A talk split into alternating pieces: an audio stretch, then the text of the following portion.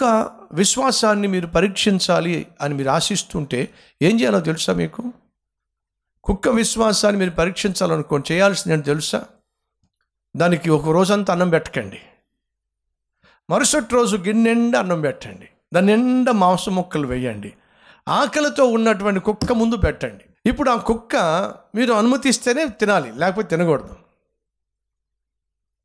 ఆ గిన్నె అక్కడ పెట్టండి, ఆ కుక్కను చూడండి, అది విశ్వాసము కలిగిన నమ్మకమైన కుక్క అనుకోండి. మీరు గిన్నె దాని ముందు పెట్టిన వెంట మాంతంగా వెళ్ళి పడి తిందు.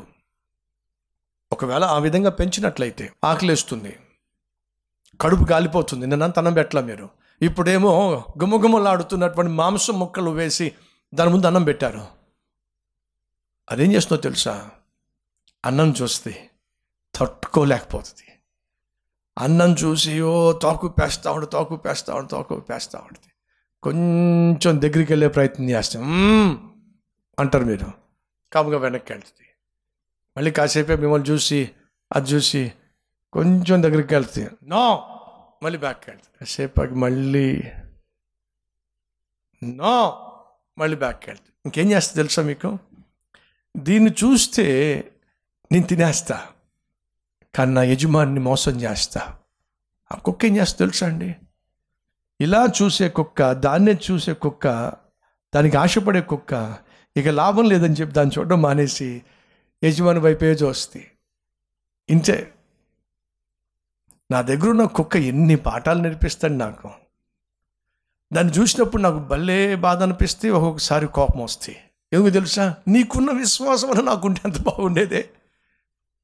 నీకు నా పట్ల నా విశ్వాసం, నువ్వు నాకు లోబడేటటువంటి తత్వం, నన్ను వెంబడించేటటువంటి ఆ అభిమానం నా దేవుని పట్ల నాకుంటే ఎంత ఎంత బాగుంటుందే నాకు అనిపిస్తూ ఉంటుంది. అర్ధరాత్రి నేను లేచినా సరే అది కూడా లేస్తే అంతే, గురకబెట్టి పడుకోదు. ఎక్కడ యజమాని ఉంటే అక్కడ నేను ఉండాలి. నేను కాలు ఒకవేళ కింద పెట్టాను అనుకోండి, నెమ్మదిగా వచ్చి కాలు టచ్ చేసి పడుకుంటుంది. ఎందుకంటే అదొక తృప్తి దానికి. ఏమిటి? నాకు నా యజమానికి కనెక్షన్ ఉంది. పొరపాటు నేను తన్నాను అనుకోండి, అది అల్లాడిపోతూ ఉంటుంది. ఏదో తన్నాడేంటి ఆయన, నేనేం తప్పు చేశానని చెప్పి కూడా పడి ఎంతో కొంత సమాధాన పడే ప్రయత్నం చేస్తే కూడా పడి నెమ్మదిగా వచ్చి మళ్ళీ కాలు దగ్గర పడుకుంటుంది. నేను తనలేదనుకో, అమ్మయ్య నా యజమానికి నాకు మధ్య అడ్డు లేదులే. ఎంత అద్భుతమైన పాఠం అండి. ఆ మాంసము తినాలనే కోరిక నన్ను వశపరుచుకుంటుందేమో, అలా వశపరుచుకున్నప్పుడు నా యజమానికి నేను నమ్మక ద్రోహం చేస్తానేమో అని అనుకునే కుక్క ఏం చేస్తా తెలుసా? దాని చూడడం మానేస్తే ఎవరిని చూస్తుందో తెలుసా? ఏ యజమాని అయితే తను సంపూర్ణంగా విశ్వసిస్తుందో, కృతజ్ఞత కలిగి ఉంటుందో, ఆ యజమాని వైపే చూస్తూ ఉంటుంది. అంతేనండి. మధ్యలో తనకు కోరిక అనిపిస్తాయి, చూడాలి, మళ్ళీ ఇలా చూస్తాయి, ఆశ్చర్యం వేస్తాయి. ఎందుకని? దీన్ని చూశానా లోబడిపోతాను.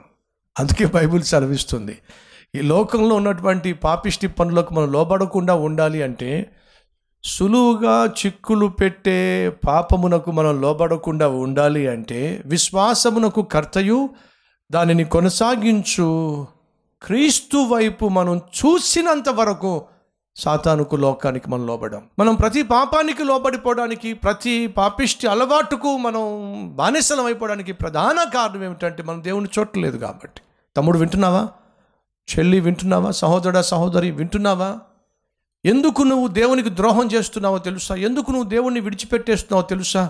దేవుణ్ణి చూడవలసిన నువ్వు లోకాన్ని, పాపాన్ని, శోధనను చూస్తున్నావు. దేన్నైతే నువ్వు చూస్తావో దాని మీదే ఆశపడతావు, దేన్నైతే ఆశపడతావో దాన్నే చేసే ప్రయత్నం చేస్తావు.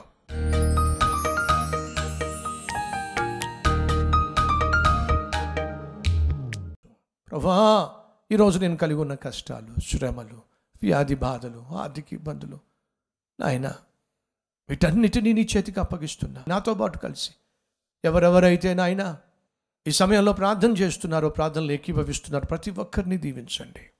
పరిశుద్ధుడా, నీ పిలుపును విని తమను తాము నీ యొక్క పరిచర్యకు అప్పగించుకున్న ప్రతి ఒక్కరిని కనికరించాయా. ఆ జీవితంలో నాయన నేర్చుకోవాల్సిన పాఠాలు మేము నేర్చుకున్నాం, మరిన్ని విలువైన పాఠాలు మాకు నేర్పించమని, గొప్ప గొప్ప వాళ్ళే నీ సన్నిధికి, నీ సహాయానికి, నీ సహవాసానికి, ఒకవేళ సమయం కేటాయించకపోతే ఎంతగానో అయినా తప్పిపోతారో వాక్యంలో లిఖింపచేశావు. సమయాన్ని కేటాయించే కృప నాకు దయచేయండి. నీ సన్నిధిలో మరింత ఎక్కువ సమయం గడిపేటటువంటి భాగ్యము మాకు దయచేయండి. నీ మాట వినేటటువంటి ఆత్మీయత మాకు అనుగ్రహించండి. నీ చిత్తానుసారంగా, నీ వాక్యానుసారంగా నిన్ను సేవించే ధన్యత మాకు దయచేయమని యేసుక్రీస్తు నామం పేరట వేడుకుంటున్నాం తండ్రి. ఆమేన్.